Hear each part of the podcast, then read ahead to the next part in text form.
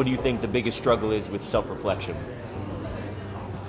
Right, because in order to overcome, in order to be able to say that it wasn't her, it was me, you have to be able to look at yourself.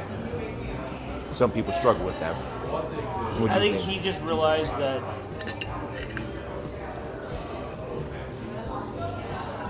for him it was just hard to see like the other side of the fence. Like she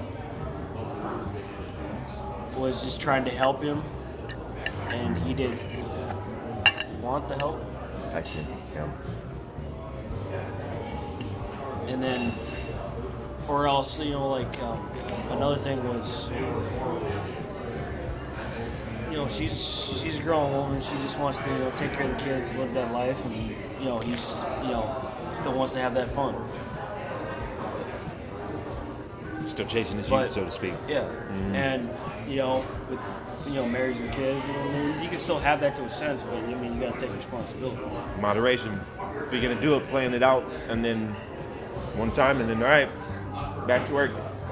I imagine it is like work. yeah because like our With kids.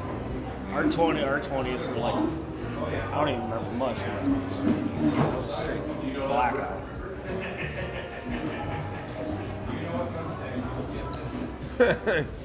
Straight blackout. Only number I remember is 151. Ah. that's, that's it. On fire. 151 in Malibu rum. Tech, is that Tech Nine version? Yeah. Yep. Check nine, man. Love Oh, me some technology. Oh, he, he was, he was, he's still good. He's still good. It's crazy. I can't even say he was. He's still.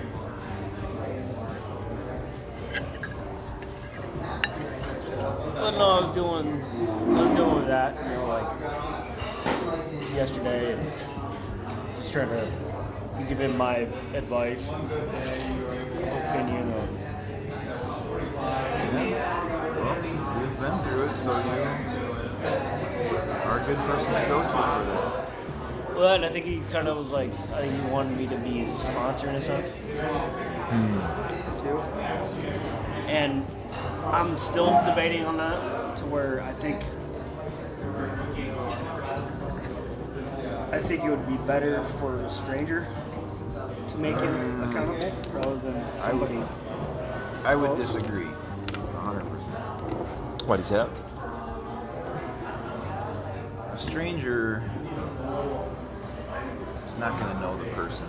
Like, they may have gone through this path of getting sober, but when you want to sit and go have a conversation, like it's better to have relatable material. Oh yeah, I think you should seek this as a good opportunity, Mike, in that he's viewing you as a very important role in this recovery. And I would take advantage of it as quick as I can. Think of think of what he's Well, like I, I didn't say I didn't tell him no. I was like I'll, I'm like I'm, I'm there for you 100. percent Like anytime you want to pick up the phone, call me, call me. I think this is kind of a moment for you to step up into it. Shine. Yeah. Question is, do you want to? Oh, I, I'll, I'll take. A, I'll gladly take a.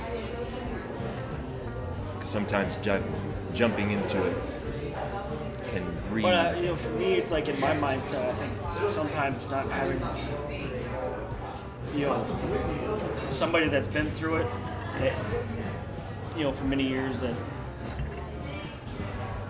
you know, doesn't know your background, doesn't know what you've been through. Like, for me, I think having that would be a better situation. But you know, just because it's, you know, he doesn't.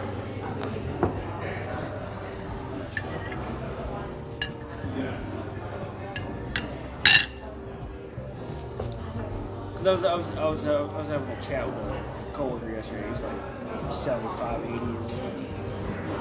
He's like, he's like, hey, he's like, yeah, he's, I think it'd be better for stranger to do that.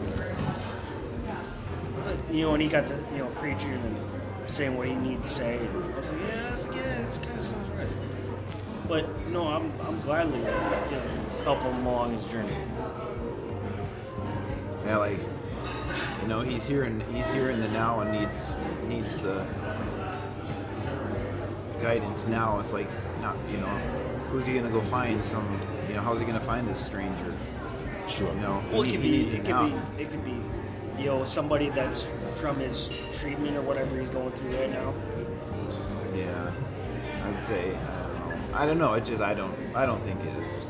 There's a Because it's not really, there's not really a connection there. It's more like he's there to keep you accountable, and that's it. It's uh, what it does. I think in some ways is it makes it specifically based around the relationship of recovery, less than old relationship that you'd had with somebody that, and not that you'd enable, especially if you've come from it too, but like it's easier to focus specifically on the cause or at least the the the attempt at stopping the the abuse of alcohol, whatever substance it's happening.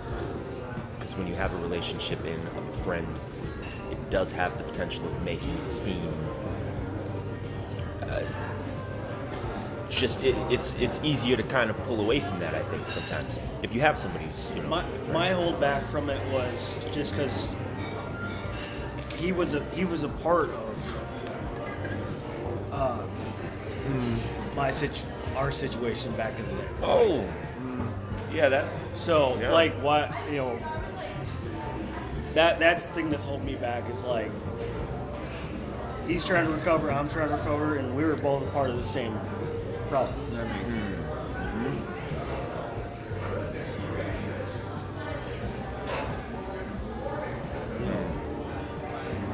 So not that it's not that it's a problem, but because you guys both had and existed at the same time going through drinking, you guys were drinking buddies in a Oh, way. dri- drinking, drugs, like you know. Sure. Yeah, yeah, yeah. So almost as if it brings back old feelings because Yeah. you guys are together.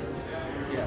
Like, whoa, hey, remember, remember back in the day, remember? And you that was that was that was part of the conversation yesterday. Like of just talking about like how big a you know he's he's he's godly now, and you know and that was part of the situation talk yesterday was you know remembering how big a dipshits we were, and how pointless things were. Yeah. we did. So that that's my only like hit, hit, hitting the brakes. Okay. Yeah, that makes sense. I'm I'm I told him I was I was always I'll be always there. for him. I'm not gonna. I'm not gonna just throw him off to the side and not you know Yeah. take take part. It's even better though, in a way, because if you are on the road to recovery, you being an example of the possible of the ability to overcome and recover, you give good insight as to the possibility. Because a lot of times you have people who use it as such a as such a tool to overcome their struggle internally that it's like I can never do anything without this. And that's a narrative that seems to be consistent in heavy alcoholics. And so it's always there. And when you have somebody who's close enough to you, who's been through it, who's like recovering, you're like, oh shit, well, if he can do it, if they can do it, maybe I can. Yeah, because we were part of the same situation together to where like, he would we'd be at my house and got drug dealer come come over, bag full of stuff, throw it back down. And he's like, we ain't leaving until this is all done. Damn. Yo, August, Carl, hello. welcome. Welcome. apologize for No, it's, so okay. late. it's okay. Here we are. Uh, yeah, you can sit wherever you feel. This is Darren. August. This is Michael. Michael, Nice to meet good you. to meet you. Yeah, kick it, relax. I seem to be the only morning food person still, which is okay. It just means it's Oh more yeah, I'm, for me. I'm more I'm more than food. I just already ate. That's fair. That's fair. I eat in the mornings too. I'll grab some. And I think that's the most important meal of the day. Yes, I agree. Breakfast is most important meal of the day.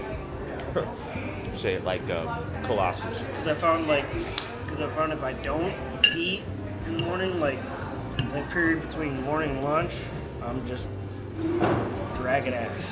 Hmm It's a real thing, man.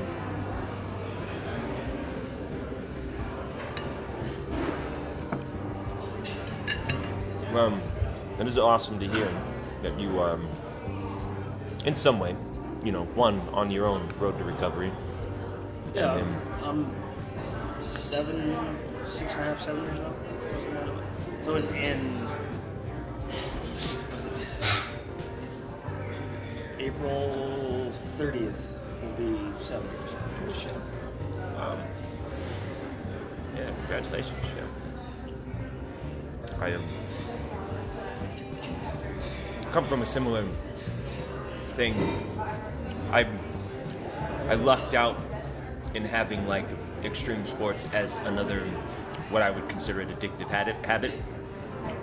So like the idea of masochism being something that one does to themselves because they enjoy it it was a weird thing being able to walk away from like as of late since i've been here at least not going out of my way to hurt myself Like you know when it's and uh, with the with the extreme sports stuff like in in the moment you have you get that that feeling you get that rush. Mm-hmm. I mean that is the most powerful drug there is.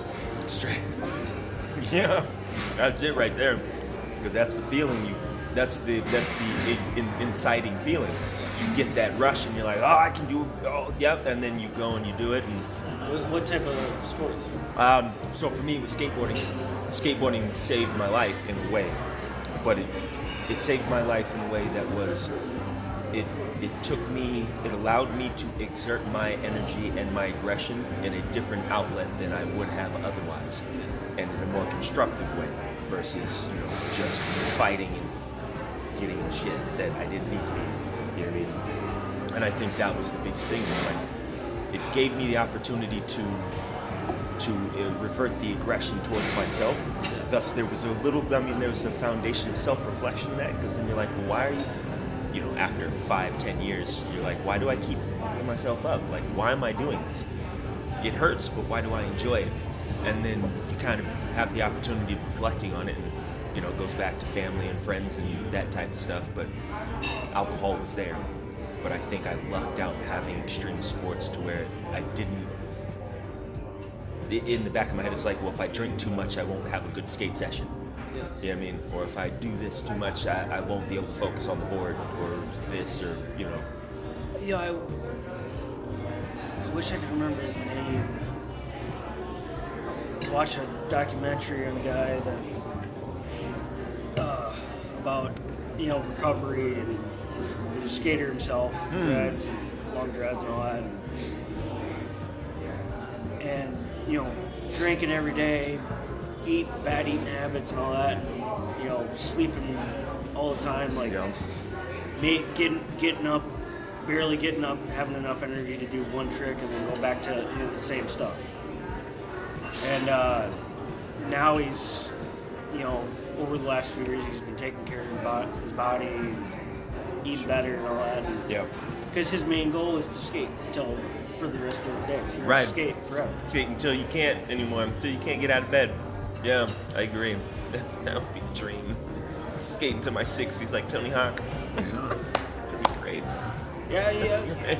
you know, when he, you know, he's he's in his fifties and still, you know, enjoying it, still loving it. That's awesome. That's awesome. Yeah, I used to I used to watch Dream. I used to watch X Games and BMX stuff. Mm-hmm. Know, for me, like in my recovery, is like I've throughout the years I discovered that I enjoyed mountain biking and hiking.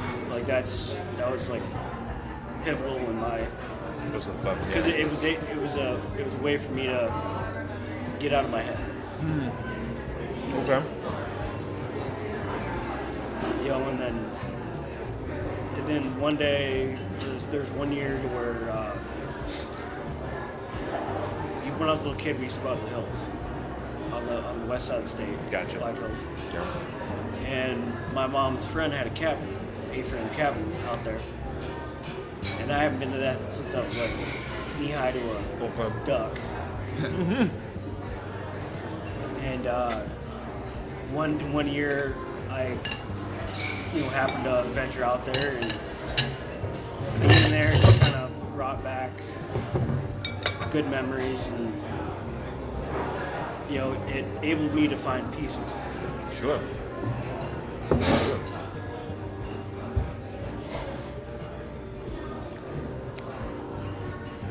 Peace and solidarity. but but yeah, like you know, for me to you know, you know, and that kind of be able, that enabled me to kind of discover that, you know, doing the hiking thing out there and the biking and made me realize, like, okay, I, I really like you know this outdoor stuff. Different outlet. Yeah, I try I tried skating back in the day and I couldn't keep on a board if I tried. It's okay, man. That's, uh, that's better than the stories I usually hear. Um, most of the time, the first one is I tried skateboarding and I fell, so I You got, stopped. you got a good number there. Yeah, I thought and, so. um, Well, it's like I like I, lucky days. you know, it's Yeah. you only can like I get to where like you know it's kind of like it's kind of like recovery in itself. Like no matter how many times you fall, you got to get back up. yes. Yeah. yep. It's But how many up. times can you get back up before you just you know start realizing I'm like, all right, I don't need to break nothing no more. I don't need to break my leg no more. And I think that was the place I found myself, or at least skateboarding, being that I used it as a, I used it as a tool to be able to get out all the shit. But there was a moment where I'm like, okay, how, how long am I going to keep doing this until it becomes destructive on me? Using it as an outlet to otherwise, eh, eh, eh, you know, exert my energy elsewhere is one thing, but then it's like, well, okay, now that you're doing it, you do it to feel the thing. So it's now become a drug in a way because now I'm doing it because I want that sensation. I enjoy kicking my ass. Do I want to keep doing that? Because now it's fucking hurting. Now I'm struggling in the middle, you know, You the know, morning. you know, it's kind of like with the older generation, the older skaters and all that. To where like it's not really about Oh, thank you, stop they still they still enjoy getting on the board, but I Yes. think they get more of a high off of teaching. Man, ain't that the truth?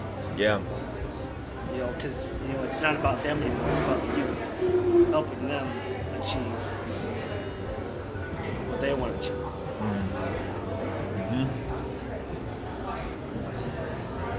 Yeah, because I stop stop beating yourself up out of frustration, and you start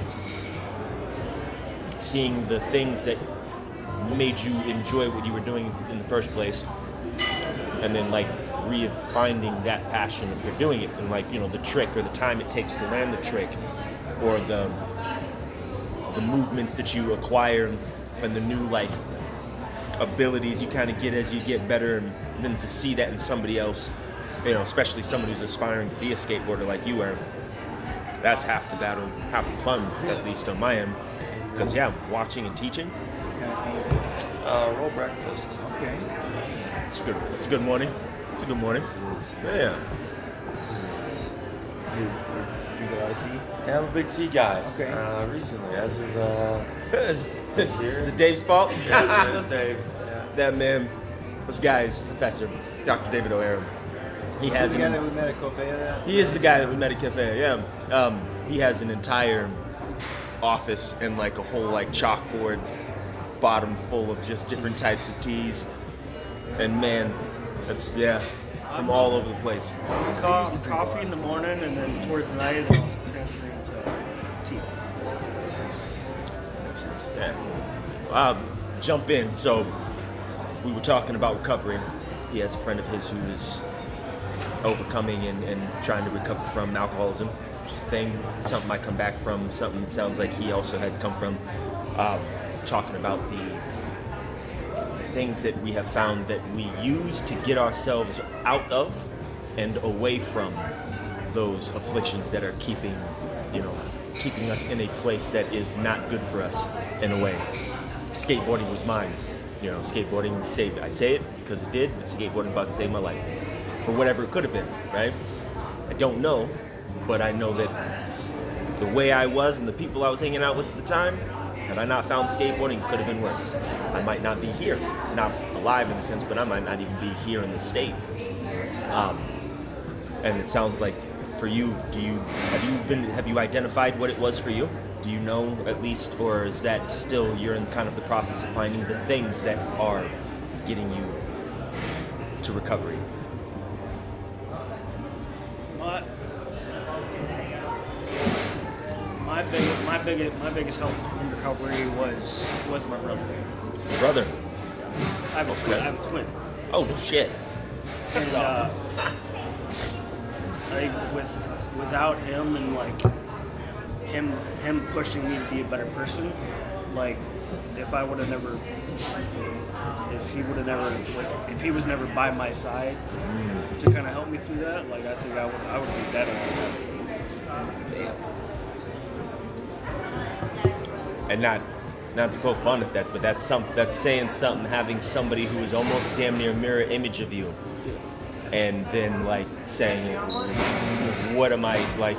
Yeah, yeah, Thank you very much. Because you know, because he you know he, he kept me he kept me accountable and yeah. you know and Yeah, I've been trying when I when I didn't have different one the every time I motivation to do anything, he kicked my ass and you know Right. Yeah. push me forward. Yeah. Yeah. Man, that's powerful. Yeah, having a family. I just that's I. I don't know what it's like to have a twin, but I the only thing I imagine it being is like looking at a mirror in a way. I'm, I have somebody across from me who's not either going through the same like thing I'm going through, but is me in a way, and it's like I can see them. They're not doing the same thing or going through the same struggle. How do I? You know, it's like because he because he went through the he he went through the same struggle I did too. So Oh no. Okay. So yes, you got damn near mirror image. Yeah, for real. you know, it's yeah, like mirror image. that Shit. And uh, but he was always the driven the driven driven one to in life to you know on any aspect of whether it's um,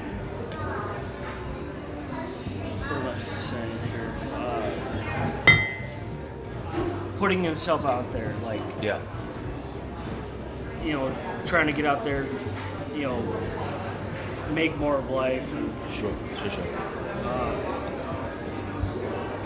get at you know get after what makes makes him happy and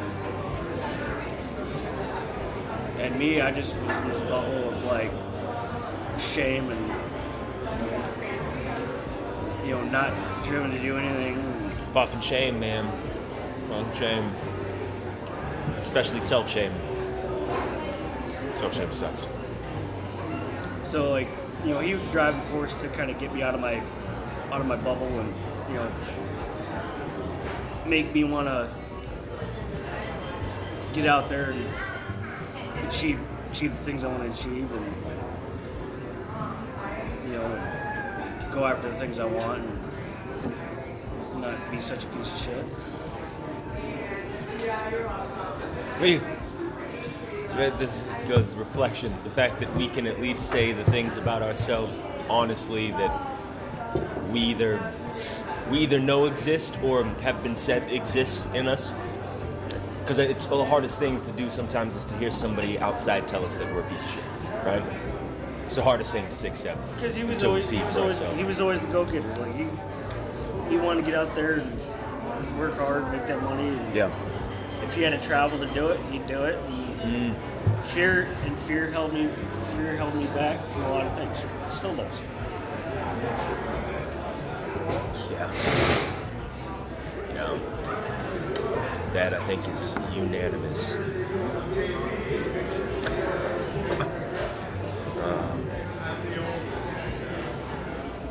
Something to be said. We could do a whole conversation on just the concept of fear alone. Oh, just, just fear in itself.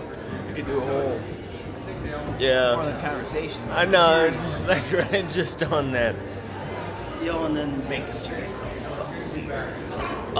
you know the last year is just me just trying to jump up, you know, jump out of that comfort zone and push myself to do things I would normally never do. Sure. Speaking of like today, this morning. Well, I'm grateful to have you here. Then, if that's if this is a part of that, that's awesome. I'm excited to have that because that's like, yeah, it's the first step to say no. I'm, I'm, I'm willing to take that first leap in whatever it is just because I know that it's it's something that I have not done and have said that I'm not going to do because of whatever reason, even though it could be the most beneficial thing in some way. Yeah, to have somebody around you that to where like they see something in you and to put you in a situation like, yeah, I think this would be, you know, a good, you know, a bene- would benefit you and be a good, you know, thing for you to do. Yeah. Darren, Darren's Speak- good. speaking of- Darren's good, good judge of character, man. He's a good guy. Yeah. He's a good guy. And I'm, I've been grateful to have met him because I don't know. We've been talking about it since we've been doing this, but like just the conversations him and I would get on. Hey, you too. Have a good morning. day. Good morning. But you know, it's this doesn't happen enough. No. Yes.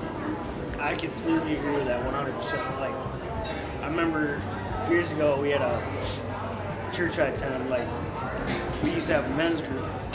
We still have a men's group from time to time, but like we used to come down here and do it. Yeah. And uh, you know, it's Thanks for the kind words, Paul. Very well. it's yeah, it's like you are right. It's something that should happen more, and it does not happen at all. Like, as men, I think you know it's pivotal for us to kind of get together as men and go through you know, con you know, conversate about life and Yeah. struggles. No. Uh, we almost always feel like we are by ourselves. Now, I'm I'm gonna express this just because I've said it already aloud. I, but I don't personally follow any real faith. My faith is the amount of people and interactions I get. This is my church, so to speak. And it's that way, and it's been that way because that has been the only thing for me that I have found to be real, at least in my own experience for life, right? So that's, I will never take away from anybody else's experience, whatever it is that they experience, because it's true to them. So this platform and the idea of this for me is always open to whatever it is that is capable of helping anyone out of whatever struggles they find themselves in. But like like me me go you know through a good chunk of my life like church was I was never about church I I you know and then me kind of like I stumbled across the church that I came across like out of a whim sure, oh yeah, yeah. Uh, it took me a month to walk in the door. Three Sundays to walk in this door. And the first month, all I saw was black. Mm-hmm. You know, you walk into a room, there could be 100 people, 100, 150 people in one room, yeah, and all you see is nothing. Yeah. It's just you in one empty room. damn, damn, You know, and then, you know, and then come to find out, you know, the pastor is such a great guy. And, uh, but no, I, I definitely feel you on that. 'cause, like, I, you know, for me, uh, I always felt like I was never on the same level as somebody in the church. gotcha. Like, the emotion they get, the mo- what they feel, and, and I'm just there trying to feel something. you know, and I'm not the guy to, you know, give give it my all, have my hands in the air, and just feel everything that there is to feel. It's just it's still a struggle. for me. Yeah. So I definitely feel where you're coming from. being being able to let yourself go to a point of vulnerable vulnerability is the biggest struggle we have as men. I think we struggle with accepting that we have these feelings that are there because everything that is around us tells us that we shouldn't be feeling these things or that it's not for us to feel, which I think reasons for having this is to re-emphasize that no, this is we have to feel. We have to feel our emotions. Otherwise, they become just disgusting pustule sacks and shit inside us. And I'm a huge bottler, so like I bottle my emotions. yeah, man. Like uh, they compile and compile and compile and compile, and then just out of the, out of one day, I mean, they get to explode and just come all out Yeah. once. yeah, yeah. Feeling is important.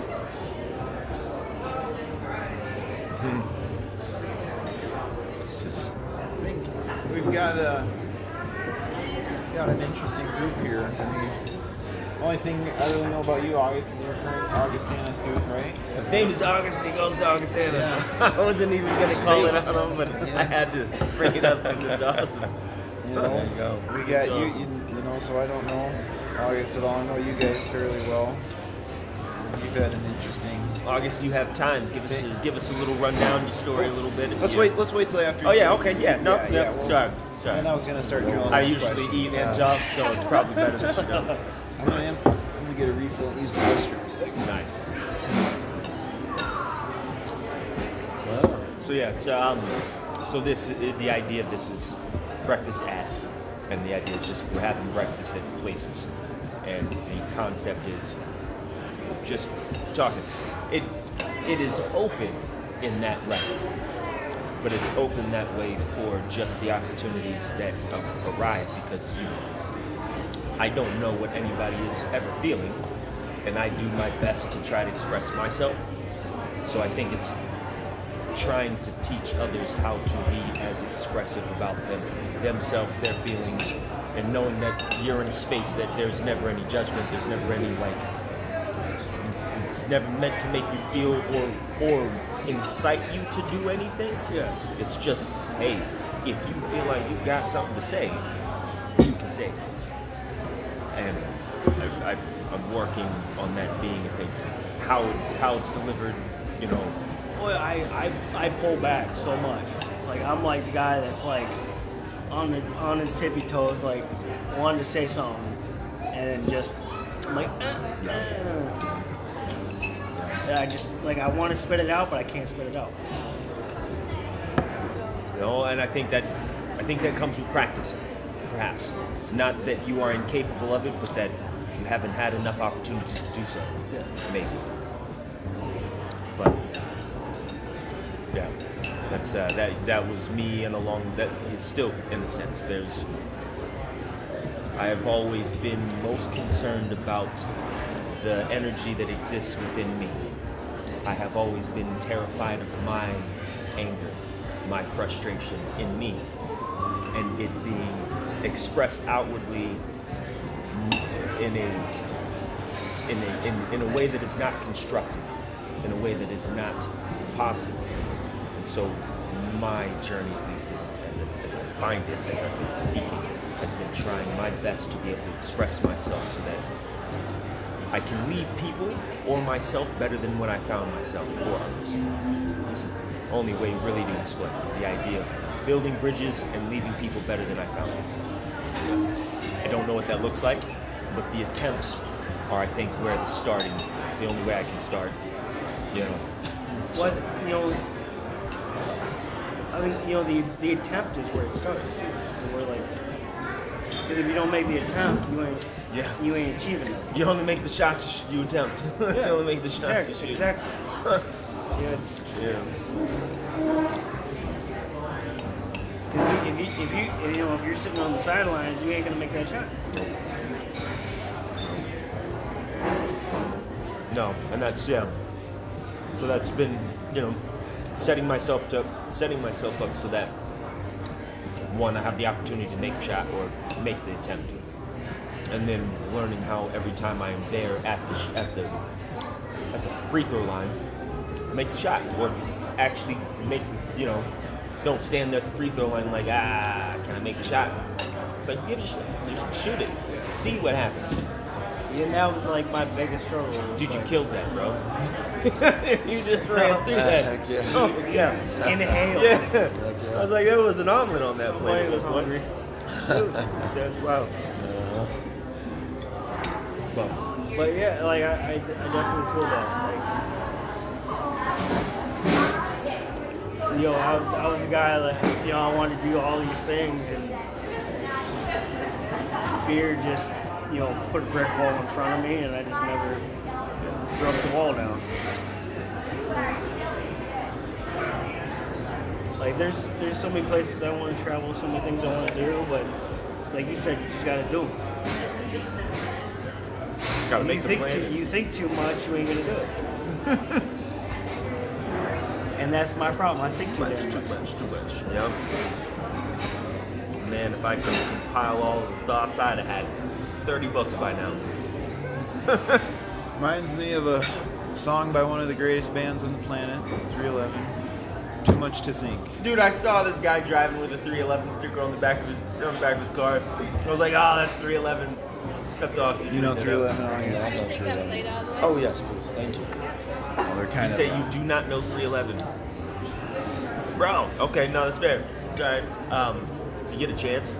This is 311. of a different. I mean, they, they still are around, but they're They are. more were more Yeah. known 20 years ago. Originally, originally, originally from Omaha.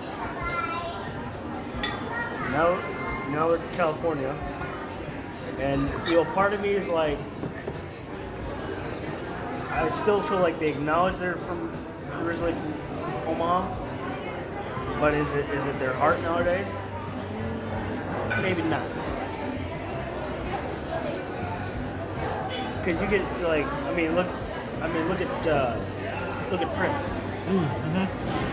Born, born and raised in the same place. Minneapolis Yep. area, a little, a little outside Minneapolis. Chanhassen. And he, no matter how famous he got, how many, how much he, he grew in life and fame, he never forgot where he came from.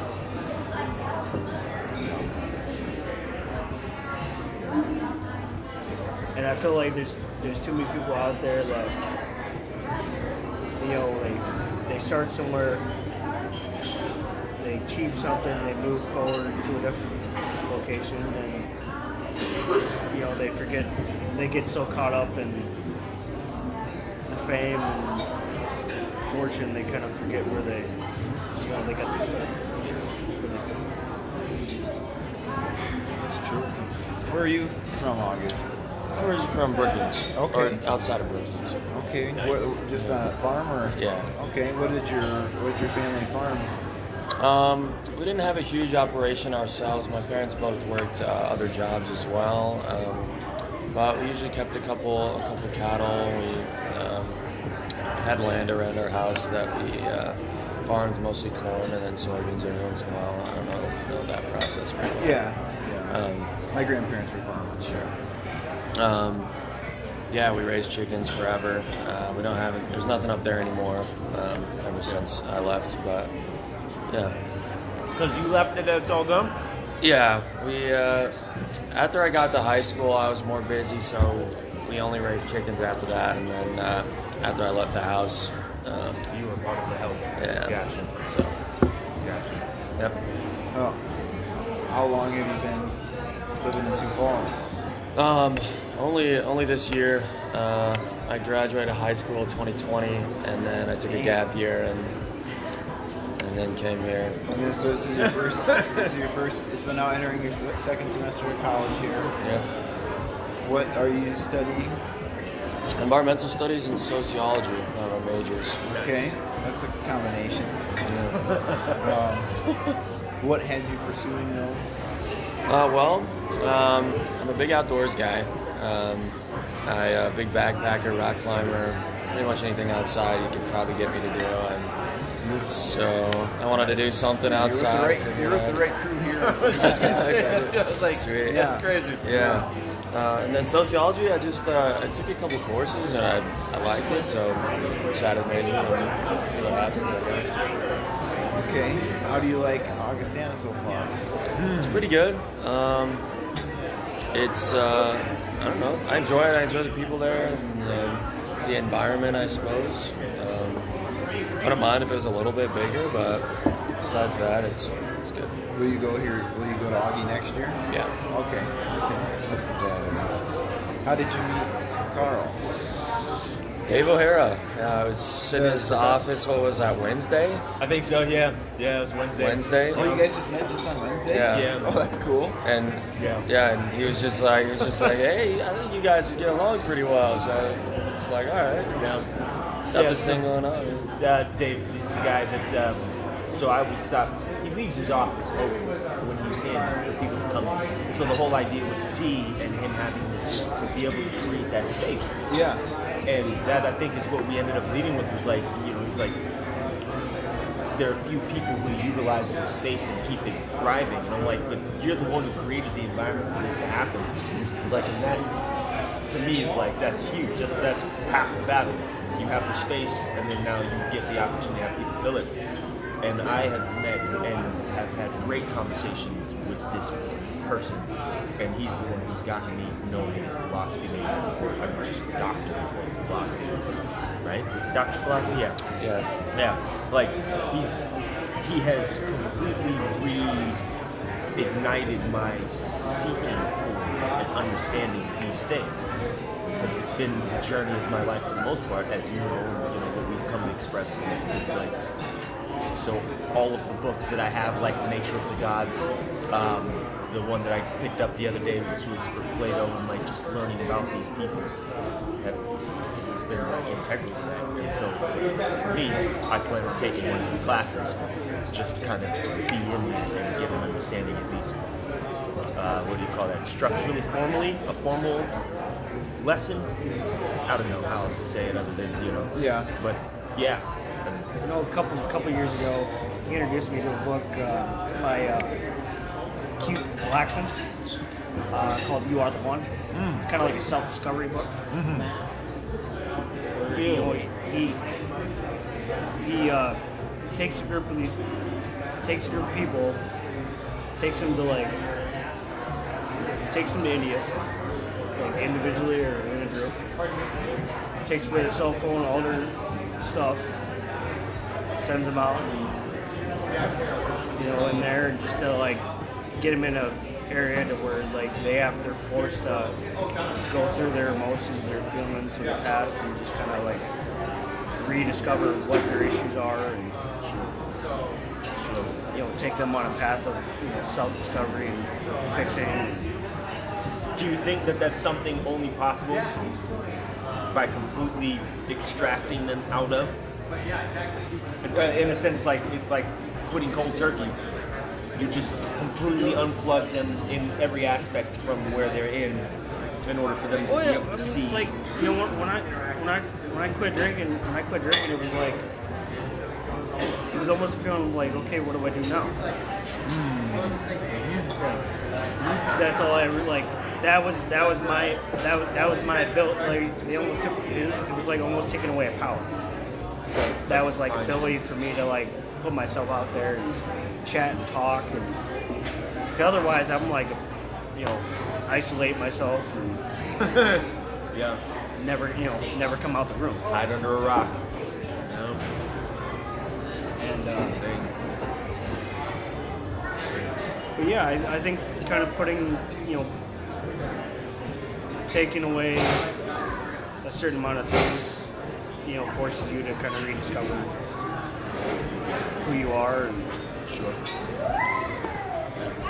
but no, I, I he, he suggested that book years ago.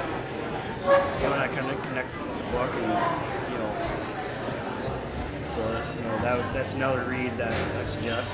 Sweet. What was it called again? Uh, you are the one. You Are the by One. Cute Boxing. Q. Q. Cute. Cute. Yeah. Like Q. That's his first name. Is it, is it I cute? think it's coot. cute. Is Oh. it cute or coot? Coot. Gotcha. Okay. I mean, either way, that's still. It's funny, I guess how you say it. Yeah. Coot. Nice. But uh, no, yeah, it's it's definitely a good read. And,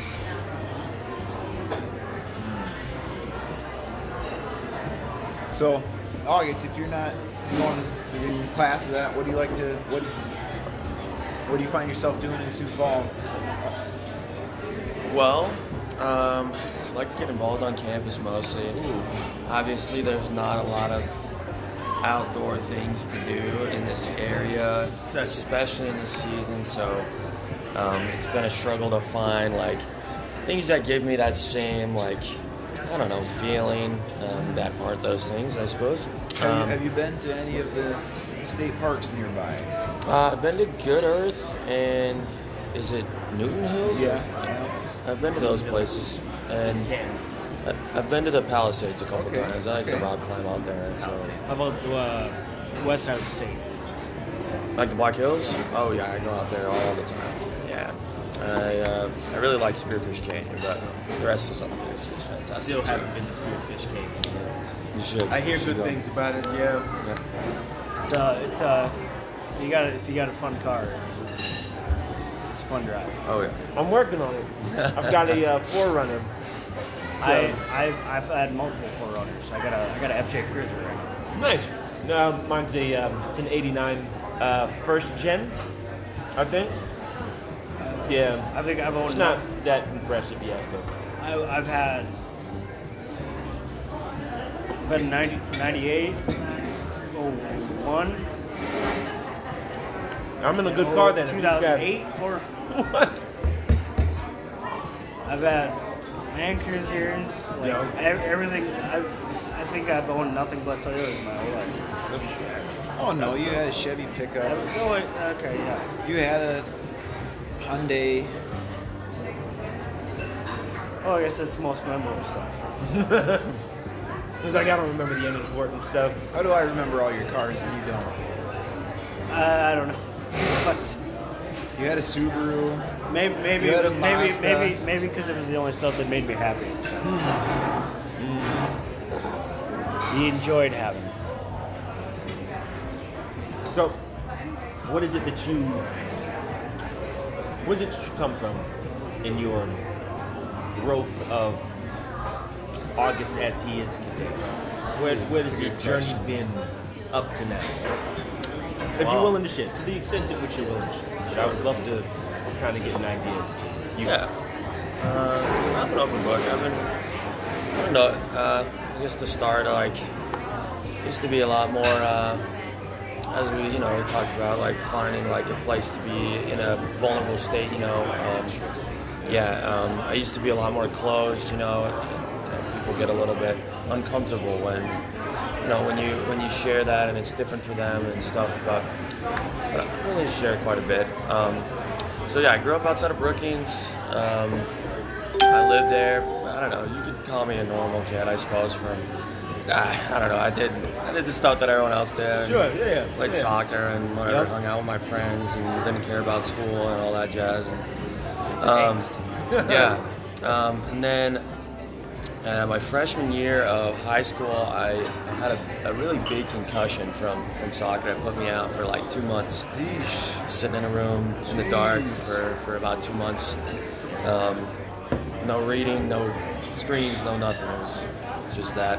Occasionally, I played cards with my mother, but um, yeah. And so, um, and I think, I think, you know, I like to blame that as the stem of, of, uh, you know, maybe having some issues. Uh, I don't think it was necessarily any brain damage, but I just felt very removed, and and it, it caused some uh, anxiety, depression, all those things, and um, I didn't do myself any favors in that journey. I, I just let it kind of like take my life away, and um, made Like- some. Like you were like kind of like just like stuck in your thoughts in a sense, like for a while. Yeah, kind of, and I didn't really have communication with people.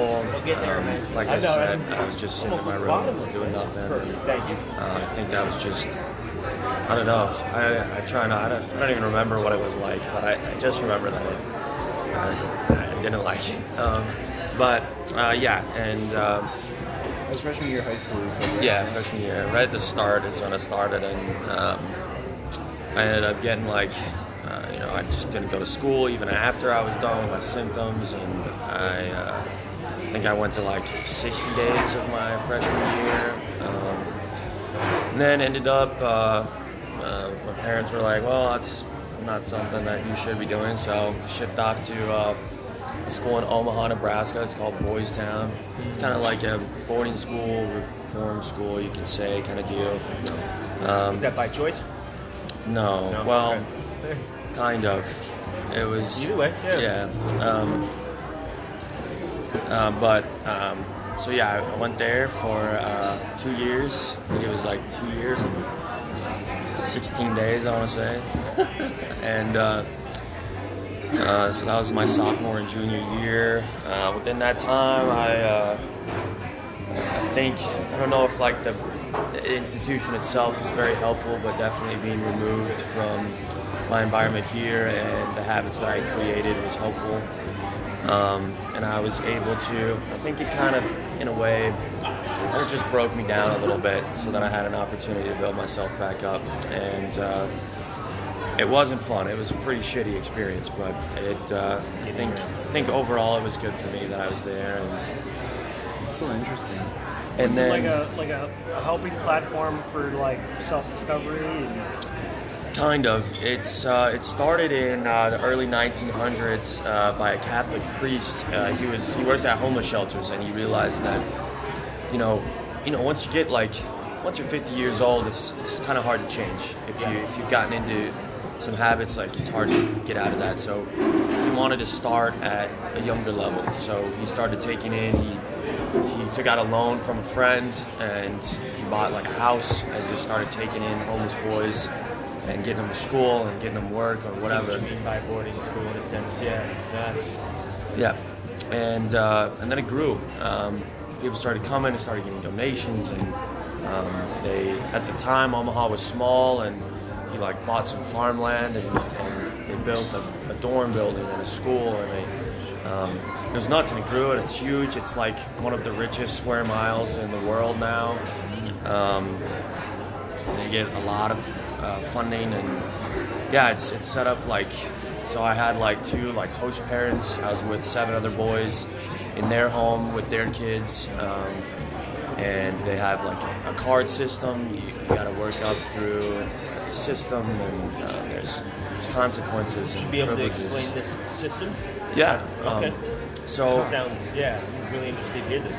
yeah, so it's it's based on like uh, it's like a, a point system. So um, like you have to make and you earn points. I don't know where to start. It's kind of it's very complicated. Complicated. Um, you kind of earn points or lose points based on behavior. So Sure. um, every when you go in, you have referral behaviors. Um, I don't even know what mine specifically were, but um, maybe it- it's something like Something that your parents suggested, or how did they get that Um, baseline? Yeah, Take like a quiz or something. No, they kind of make it after they meet you, and, Oh, okay. along with reports from the school that you were at, or your parents, or wherever you came from. Um, and it could be things like detaches, or, or, or doesn't get like mine was probably detachment and doesn't get involved in things. So then, as you as you like progress through the system, um, when you like do good things like let's say um, let's say a friend like needs help with homework and you help them and someone sees that you might get some positive points I see. or i don't know you're you're like 15 minutes late to class you might get some negative points um, It's like active, active. Uh, I would call it active karmic, karmic. You know, like point system. So it's if somebody sees you doing something, Kind in a of. sense, like I, you're participating in your own development in a way by seeing in real time the reflections of what you do. yes Okay. yeah it's it's a lot about um, it's about a, a lot about giving you accountability for what you're doing which is a problem that a lot of kids who go in have uh, no matter where they come from Yeah. Um, I. Yep. yeah, struggle with seeing how their actions relate to consequences, uh, positive and negative. do you, do you feel like that place helped you grow as, as a person? Um, Or did you just kind of feel like you were stuck? a little of both. Um, it can feel very, very like confined and like you can't leave. You've always got to be with a staff member. Like it's very, um, and I mean, I, I definitely like. I have many problems with the system um, after I've left um, I think that overall it wasn't necessarily the systems or the points or things that really helped me. Those were good good ways to, to, to work through some things, but ultimately I think I just needed a new environment that I was separated and they do a really good job. Like you don't have communication with home or Yeah. your friends or anything. Okay. Um, they kind of separate you from kind of like what you were talking about earlier, like getting that separation from whatever it is you're dealing with so that you can, you know, kind of build yourself up without those influences. Um, complete just disconnect from the thing that might have been the cause for not exactly. Yeah. Um, so yeah, um, and then every day, like you'd add up your points, positive and negative, and yeah, every day you have to make a certain bridge. Like start on uh, daily bridge, so every day you have to make 10,000 points, and then you can earn privileges. Like after supper, you can go watch some TV Okay. or play some games. Otherwise, you've got like different chores and stuff to do around the house and whatever. Um, and then you move up and you move up in systems, and it's not harder per se, but they're not going to give you points for something small. Right. Um, once Right, you've right. mastered a skill, they, they kind of want you to develop in other areas as well. from that. you know. Exactly.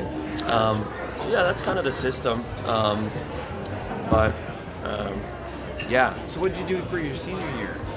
Yeah. So my senior year, I went back to a school in uh, in Watertown, South Dakota. Um, I don't think that I was ready to go back to my other high school.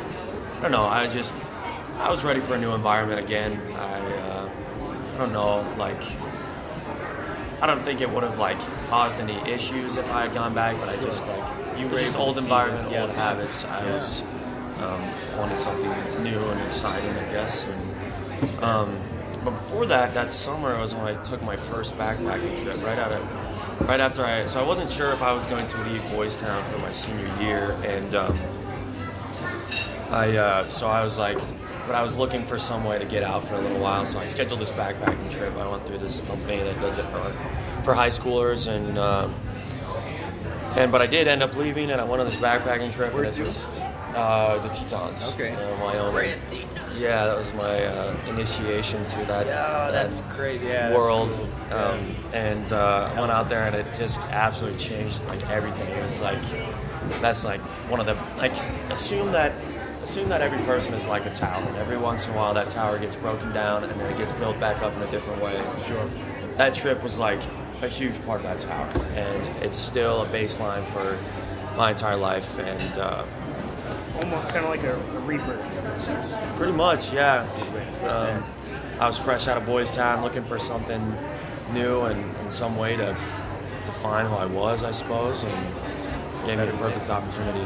Um, and yeah, so I went to a school up there in, in Watertown uh, for my senior year. It was it was okay. It was it was weird. In Boys Town, you don't really have like the social structure is a little strange. Like um, they don't allow things like dating, and uh, there's a lot of like issues with, um, you know, un- unaccounted time. So like I couldn't like go out with my buddies or something. So I had a lot of like social steps to take after I left, because it just was was not really possible to encounter those things while I was there. And so my senior year was filled with just like trying to figure out what it was like to be like a normal teenager. You know, like I was very developed, like emotionally and um, like academically, and things that I was able to focus on while I was there. And, um, but I was not like socially. I was very I don't know. I don't want to say strange, but like I just wasn't didn't get the same like social development that that If you're not people that I able was to around. work on that aspect, it's very easy to feel like you aren't capable of just even a simple conversation. Even Exactly. though you're like, I can, I just haven't done this enough times, man. Yes. I may Bit social anxiety. Yeah, yeah. Um, it was it was some social anxiety, but but I figured it out. It was it was good. It was um, a lot of ups and downs, at least socially. Um, But I learned a lot of things, and I don't know. That's still a continuing. I mean, I'm still continuing to learn that stuff. I don't think that ever goes away, and that's the funny part. Like I Yes. don't think it, I still. I think if, if you get to any point, you get to the point where, like me, I am very accepting the fact that I am a strange person, and I wear it on my shoulder. Like I wear it on my sleeves because it's just. I've gotten to the point where I'm comfortable. I am aware that there are aspects that I need to work on, um, but I also am aware that some people are going to look at me different. You know, and not because I am different, but because they don't know how to take me. Because there's a social disconnect. Because they either don't know how to communicate with somebody like me who's very or because they are they themselves don't know how to express what they have inside of them. They don't know how to say, hey, this is me. But yeah, practice and more of this keeps that I think going. And then like meeting new people because then you get new perspectives and new ideas. Just that, which is phenomenal. I thrive on that. Um, this is about to end. I'm gonna reset it because this is to go a lot longer than I expected.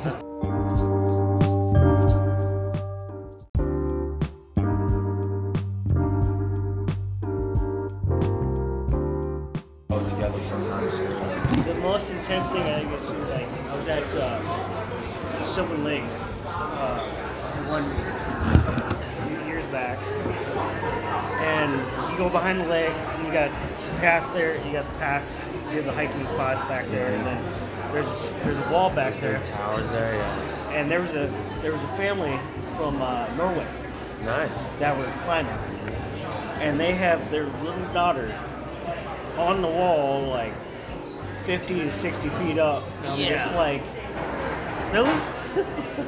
you know, when it's in, you know in their eyes, it's like a normal thing, and I'm Yes. like, I'm like, is that natural to have a three-year-old on a wall? It's like skateboarding. You can get a three-year-old on a skateboard if you teach them slowly and deliberately, kind of the things that. Because a kid, inherently, I don't think I don't think kids are naturally scared. Like I don't think they really are scared of anything. No. Until they learn what to be afraid of. So if you can teach a kid how to get those little movements, those muscle memory movements, those things, you can get a three-year-old to climb. The thing I observed is like, face. like you said, kids I think have no fear to say what they want to say, do what they want to do, and they just do it. It's raw. This is raw kids. and you know over over time as we grow i think we we lose that sense of you know you get kids you get married and you know i think you lose that sense of uh you, you, you know of your youth or like because i feel like for me i feel like that feeling you have as a kid of like just pure freedom and Yeah. you know no fear just enjoying life Yeah. Oh, I call it awe and wonderment. It's always they're always in that state. i feel as we grow i think we, lo- we lose a sense of that because responsibility takes over that brain area of the brain. Paying your bills, getting toilet paper. Working the job you don't enjoy. That's a large majority of it. Yeah. you know like sucks up the brain power that that sense of joy and wonderment. because granted you know like life is you know you, to take seriously in a sense but uh, i feel like it's a pivotal thing to never lose a sense of that inner child.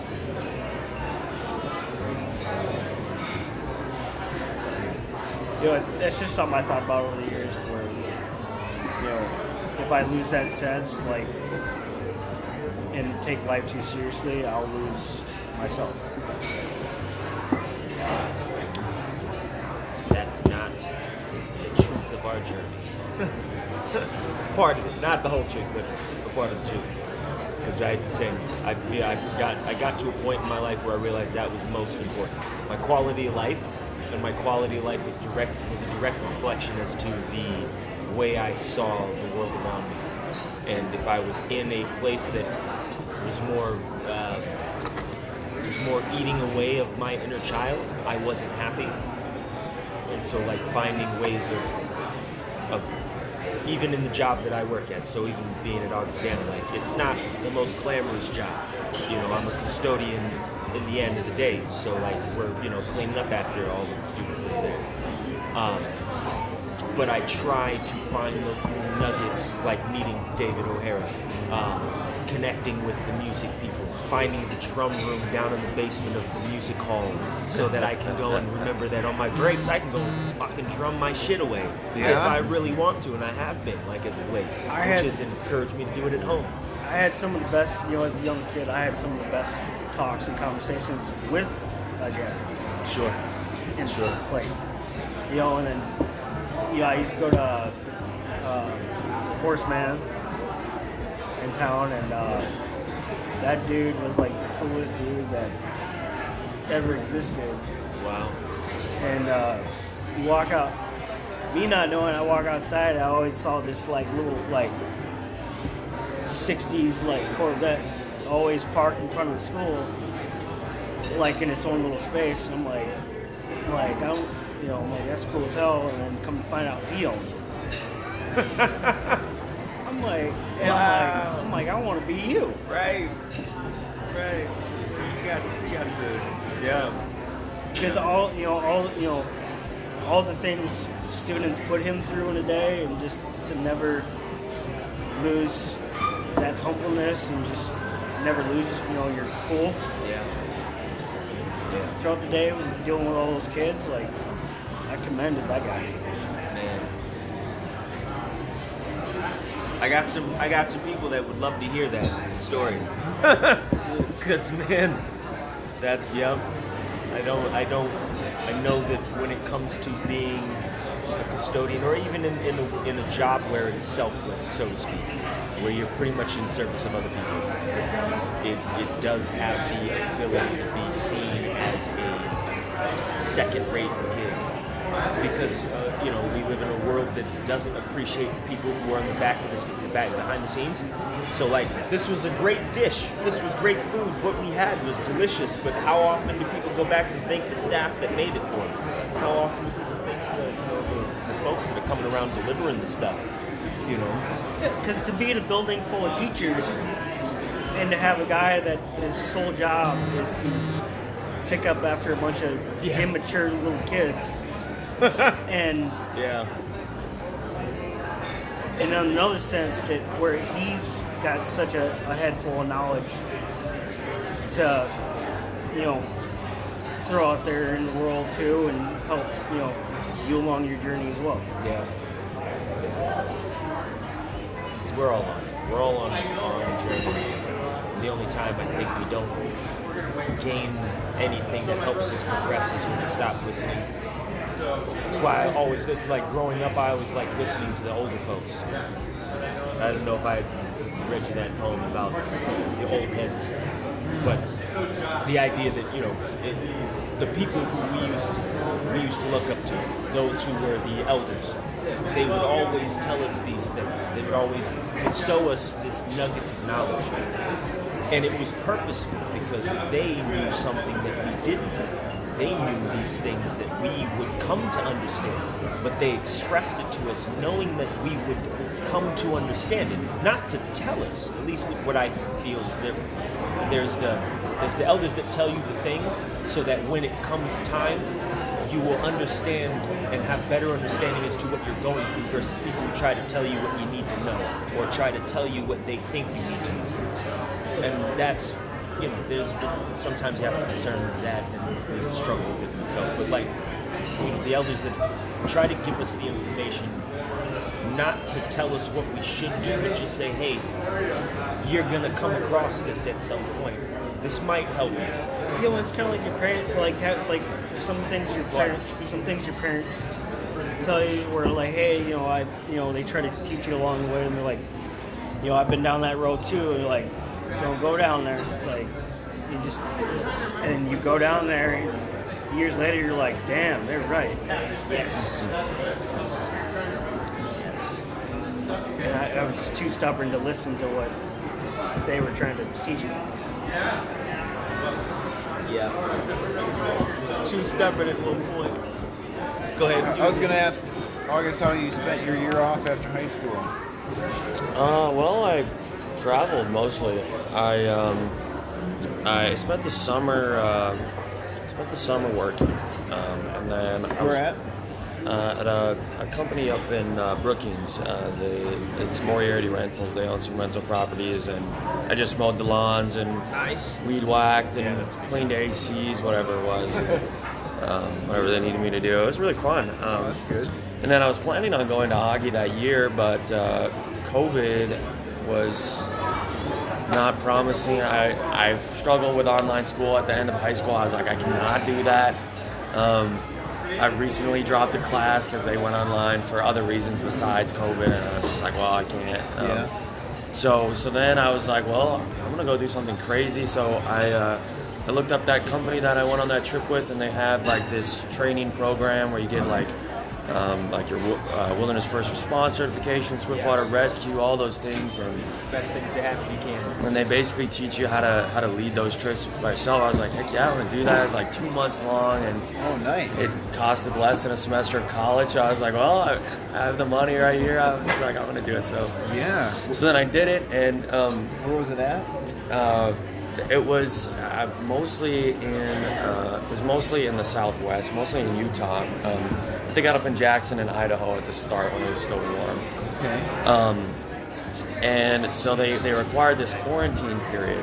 Um, and so I quarantined in the Black Hills. I went out there and I was just like uh, camping or whatever. And and I actually ended up uh, doing some doing some climbing in Spearfish Canyon, and I fell and broke my arm. So Before your trip actually Yes. started, man. Oh. Yes, and um, damper on things. Yes, it does. So I ended up just sitting in my parents' basement for like two months with this broken arm, doing nothing. Um, And you were all ambitious too. It's like, damn it, I wanted to go. yeah, so Life, man. yeah, I was binge watching television and eating popcorn for like two months. And, um, it was it was a big, big bummer. Um, but uh, a- after I got healed, I um, I got a job at Terry Peak.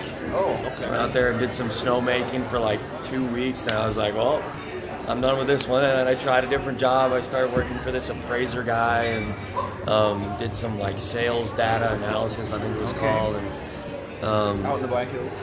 yeah, yeah, in uh, in oh, it starts with a P. It's outside Rapid. Um, I can't remember the exact town name. Here. What? Not here. Piedmont. Piedmont. Piedmont, okay. Anyway, um, yeah, small town. Um, and and then that same same company was doing one in the spring, trip in the spring. Oh, so okay. signed up for that one. It started at the end of February. It actually got delayed a week because of the snowstorm in Texas. I don't know if you remember Yeah, that. Yeah, where Big they got you. Yeah. So I was actually I actually ended up sitting in the airport in Sioux Falls um, for like a week. Just my flights kept getting rescheduled like every six hours, so I never left. Um, but I, but I got there and we got the I got I did the trip and got all the training and everything and Nice. it was How many fantastic. people were you were you doing that with? Um, it was a total of 12 of us, I think. Two left in the middle of the trip. They had some uh, other things they had to, um, just like family stuff that they had to go to. So we ended up with 10 for, for a majority of it, and it was really good. Loved it. I Did you still. keep in contact with any of them? Oh yeah, Yeah. I I still talk to still talk to at least five of them just about every two weeks, um, and every once in a while I call the others and Yeah, that's, That's good. something you're passionate about. Oh yeah, that's that's what I want to do with my life. I think my ideal job is probably like I don't know a raft guide. Oh. Uh, who knows if I'll ever get there or if Find I- yourself. Well, what certifications do you have? Uh, right now, my Wolf friend Swiftwater Rescue. Do Desert Adventures in Las Vegas, Nevada. It's technically in Boulder City, Nevada. Um, they do tour guides up and down the Colorado River on 12 mile stretch from the bottom of the Hoover Dam to Willow Beach. You pretty much kayak. You teach people how to kayak. You give them tour guides. Uh, you give them the information about the stuff that had transpired down that way. Um, you take them in and out of slot canyons. There's hot springs, and you have lunch, and then you get shuttled back and taken all the way back to the. sp- This is what I used to do, and it's one of the best jobs I've ever had. And the peace that you have being on a river in the middle of nowhere, uh, you can't. You Can't beat it. That, Yeah. that reminds me of like the trip Darren Darren took a few buddies of ours years ago white, white water rafting down in Colorado. It was the Arkansas. Is it Arkansas? Yeah. I thought it was Colorado. See, you didn't tell me about this. But Went through the Royal Gorge. camp, camping in the wilderness, like, and uh, I was invited to go, but I never went out of fear. And that was the biggest regret of mine, still to this day, not doing that. And, It's uh, not too late, not too late at all. but I understand. No, I But that, you know, talking about that kind of reminded me of that. your ability to reflect on it. I appreciate that vulnerability. Because yeah, shit. Because when, cause when, you know, when they when they got back, they had all these stories. And I'm like, man, I screwed up. One one of my favorite parts of that trip is when we were whitewater rafting. Our guide would stop at certain spots and be like, "This is a great place to rock jump," and we just a little, you know, 20 feet up in the air. Yeah, Yeah. yeah, yeah. That's the That's- best. so fun. yeah, That's so yeah. fun. And then some of the like, oh, he was so good too. And we we had a, I think there was four per raft, and get up to a certain set of rapids, and you'd be like, hey, we're gonna spin around, and the water, the boat's gonna fill up with water. That's okay. Left side paddle. Oh, it was yeah. Good tour guide, man. Oh yeah. Oh, he, he was he was awesome. Oh, off guard. Yeah. Oh, Right. that's awesome. Oh, That's awesome. Yeah, dude, if that's what you like doing, if that's what you want to do, there are so many different outfits to connect with. Oh yeah. And there are so many different opportunities to do it. And I'd say while you can, given that I do not know the water situation coming from the Colorado River at the moment, Yeah. because unfortunately, you know, as as as Lake Mead starts to shrink, you know, it's not the water's going away. I don't think the river's going away, but we have seen that the the dams being in place have done a lot to diminish the amount of water that the water does not go through the Sea of Cortez or through the, the channels to the Sea of Cortez anymore. It does not come out that way. It does underneath, but you, if you were standing there, you wouldn't see the water coming out like it used to because of all the stuff we've been doing. Um, so you know there are there's the potential of being the conservationist in that work and doing your best to try to you know in, in- introduce these things to people so that they get a better ideas like hey this is what the fuck you're doing. Stop doing it you know um, but then parts of it you sometimes learn that some people just don't care. I had given tour guides to people who lived in las vegas nevada and to them were like i never knew this existed. and it's like if you've never known this has existed your entire life and you're from Las Vegas, then it's the, the, the issue is far bigger than just like, hey, yeah, like it's there's so many more issues. So it's trying to get that information out. But the more people that are out there doing it, the better. Absolutely. So get that. And if you ever get the opportunity to do it again, fuck it, go. go. Because like Uh, yeah, because it, it just that you know what they experienced and the stories that I've heard through you know that when they got back was just you know a knife just you know twisting every every every year. Like why why did I not go? Why? what kind of what classes are you taking this semester? This semester, let's see, I'm taking I'm taking ancient Greek. Um, I took it last semester on a whim, and I liked it, so I'm still in that. I'm taking taking Asian philosophy with uh, with O'Hara. Um, I'm taking uh, classical mythology, um, a class about religion and the environment, um, an intro to Gov class, and, and then there's just this like first year kind of thing where they tell you about resumes and stuff. Gotcha. That's that's kind of a lot. Yeah, no, it's gonna be busy. That all sure. sounds interesting. Yeah. Oh, man. Yeah. Those are some those are some really good classes, man. Yeah. I didn't know he taught Asian philosophy, so that's probably something. He had given me the offer. It's like whenever you, if you ever want to stop it in the class, I was like, all right, okay. I was like, if you say, if you're saying that's a Yeah. thing, I will come. Like I will be there. Shit. I feel like the one semester of that class is nearly. You probably don't even touch the tip of the iceberg. Like mm. Asian philosophy, my goodness. Yeah.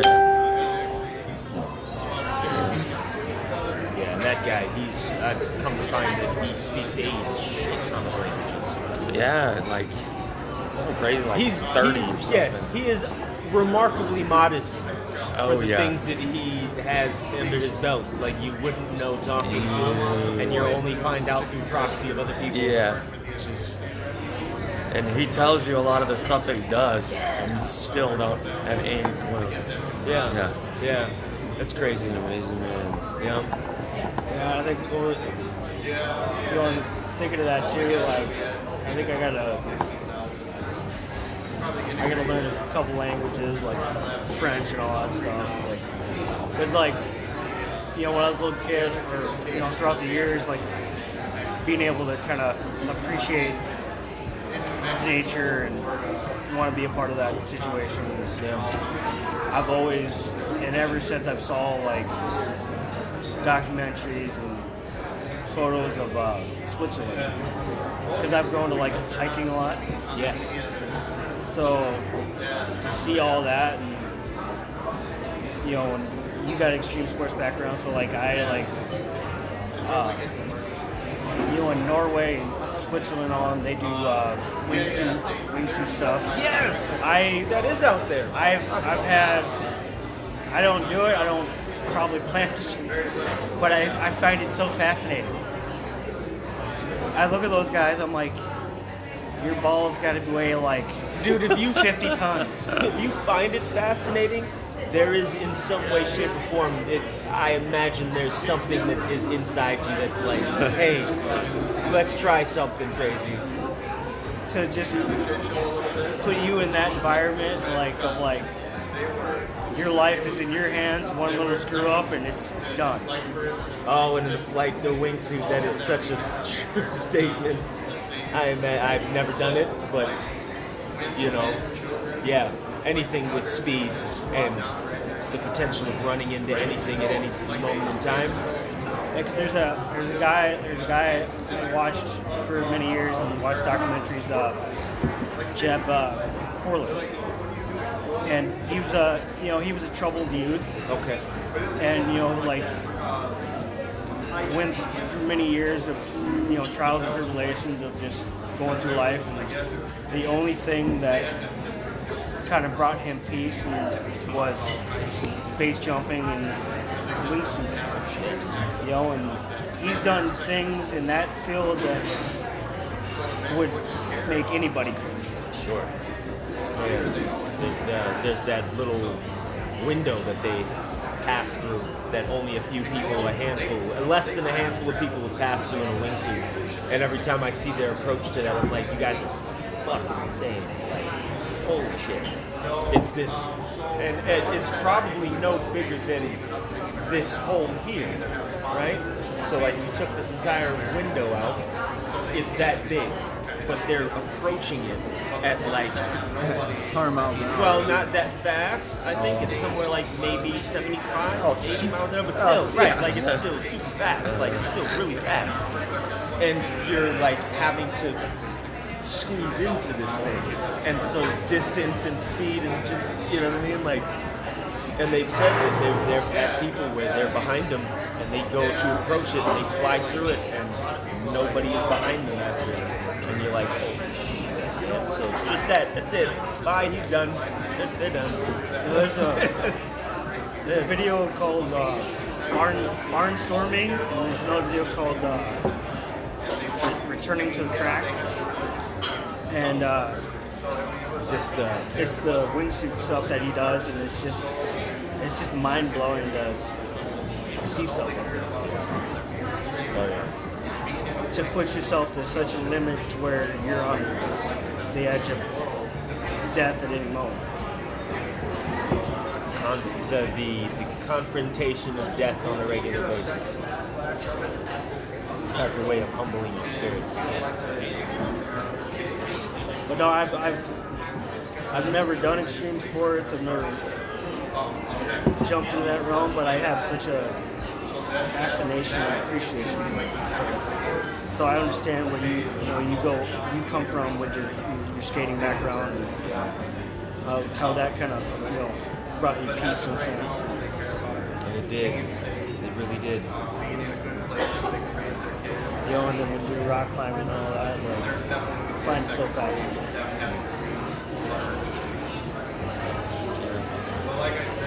Man, I. You know, like this was.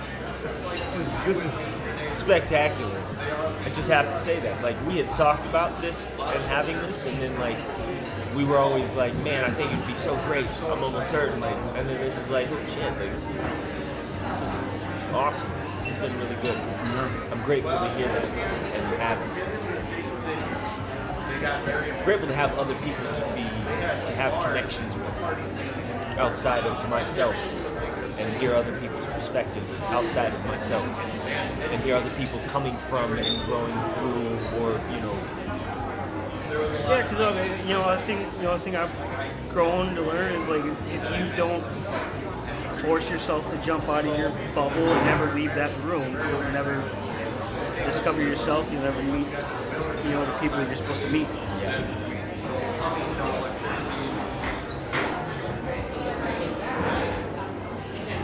It's a true statement. Well, thank you guys for participating in this. Thank you, Michael, for being here. Thank you, August, for being here. Um, this is the first time we've had more than two people in this, and I am realizing I don't want this to be the last time. I don't want this to be the last. Um, this is exciting. This is awesome, and I appreciate, if anything, just the willingness to be vulnerable and, and, open and have that discussion being able to reach into those places. Because that was hard for me, and I had to learn the hard way how to do that and realize that it didn't have to be that hard to do it. And feel like this is one of those places where it's more open and accepting to be able to have that. Um, my life was grown around moving so much. So the difference for me in a lot of it is that I had, I moved probably every year up until I was 18. I went to eight different schools before I was out of high school. And moved to, yeah, a lot of, I didn't really ever have a small, sustaining space. But what that offered me was the opportunity to meet a great deal of people. So I had to learn the hard way, I say. That was the hard way. I had to learn the hard way of interacting and meeting people. And then you also learn who to share and not to share with. Um, but realizing that it's not who to share and not to share. Because at first it's like, well, I shouldn't share because you think that it was you sharing that was the, the issue. When it's not you sharing, it's the people you're sharing with. The difference between sharing with a group of people who give a shit, who care, to the point they're willing to sit and listen to you, not to use what you are sharing against you, but to help give you a space to understand, hoping that you come for your own realization. Sorry, no, you good. guys. Come on through. That's beautiful. Yep, you cleaned everything up before. But that is, I think, why I feel like something like this being so powerful. Because from before, didn't really have it. I had it in a way, but I had it with the, another person. But I don't think I actually had this with another guy. And I know that's it's.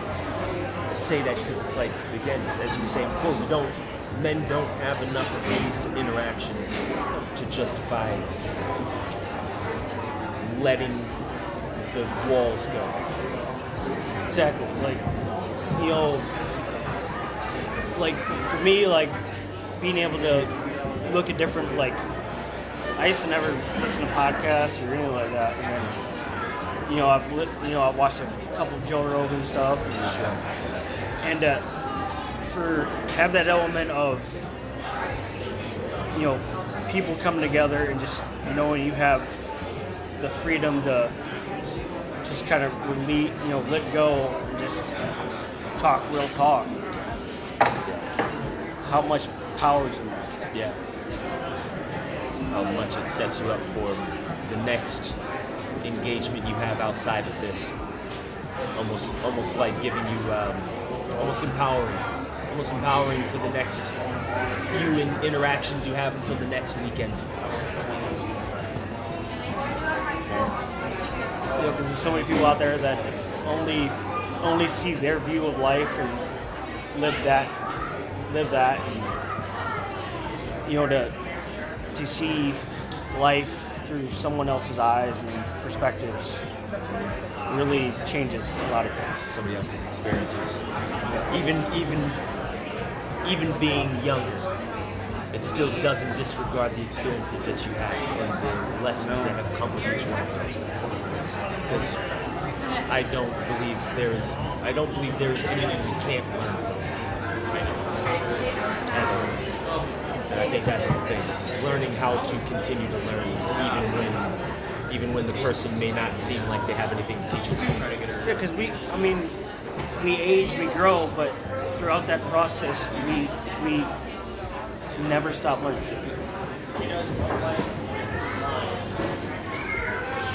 Every single day is a lesson.